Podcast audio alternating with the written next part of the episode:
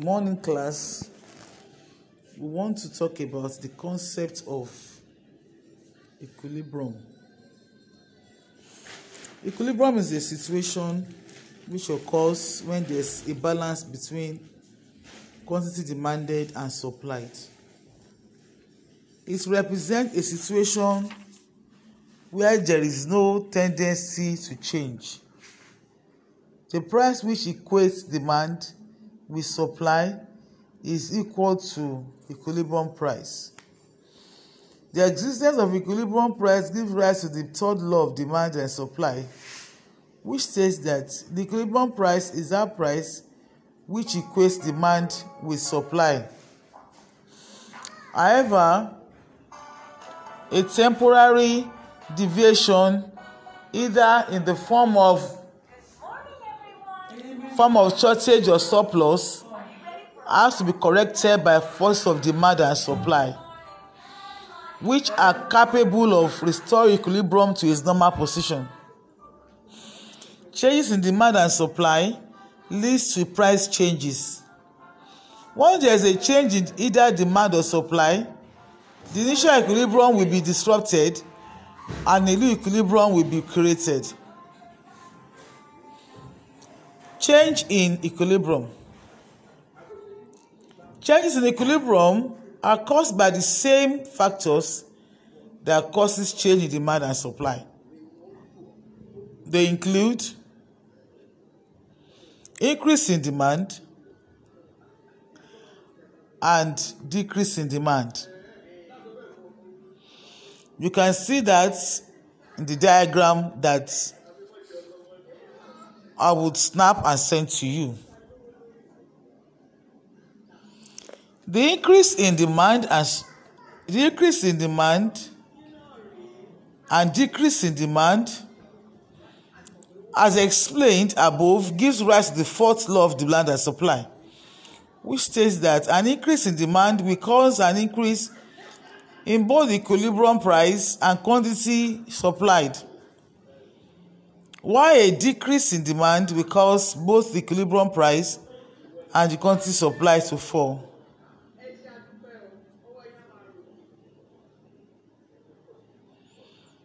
Increase in supply.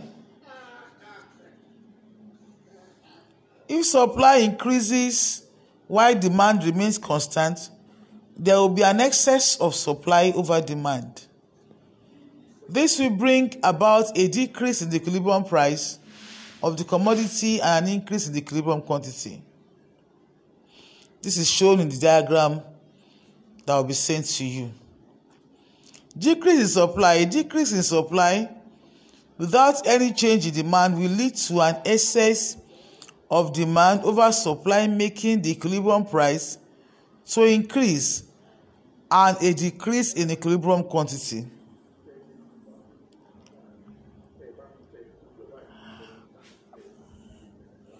The increase and decrease in supply, as explained above, give rise to the fifth law of demand and supply, which states that an increase in the supply of commodity will cause the equilibrium price to fall and the quantity demanded to increase, while a decrease in supply will cause the equilibrium price to, to rise, but the quantity of demand demanded to fall.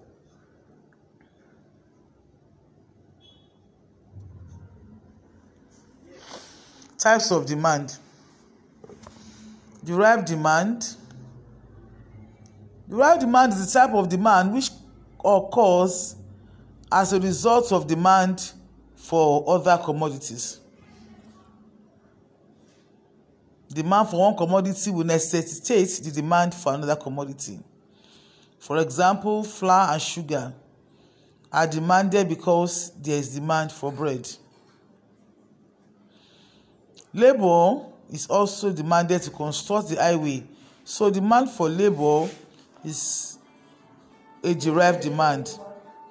Joint or complementary demand is a demand which occurs when two commodities that are related to each other are demanded at the, other, at the same time. These two commodities are said to be complementary to each other as a change in the demand for one commodity will bring about a change, a similar change in the demand for the other. Examples are bread and butter, tea and milk, car and petrol. Competitive demand. When two commodities are fairly close substitutes to each other, they are in competitive demand. In other words, they serve the same purpose or perform the same sim the same function or similar function such that an increase in the demand for one will result in a fall in the demand for the other. Composite demand. This demand is said to be composite when the commodity is required to serve two or more purposes. Example, sugar is widely used in the home for beverages as well as industries for making pastries and confectionery.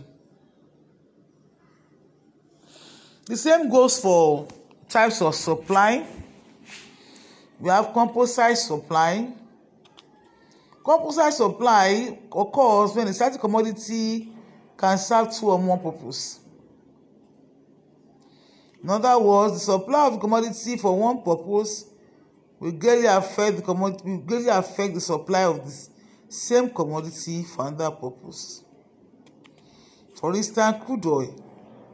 The supply of crude oil for the production of petroleum, petrol, will greatly affect the production of kerosene and other uses of petroleum. Joint or complementary supply. This occurs when two or more commodities are produced and supplied from one source. An increased production of and supply of one will automatically bring about increased production and supply of the other commodities that are produced from the same source. For example, an increase in production and supply of petrol from petroleum can also lead to an increase in supply and supply of kerosene. Petrol and kerosene are obtained from the same source, which is petroleum. Competitive supply This occurs when many commodities are supplied for satisfaction of a particular want. In other words, it is the supply of two or more commodities that serve as substitutes or alternatives to one another, e.g., meat and fish, area soap and um, uh, uh, omo, butter and margarine, etc. This is the end of our lesson. If there's any question, you can private chat me. Good day. Thank you very much.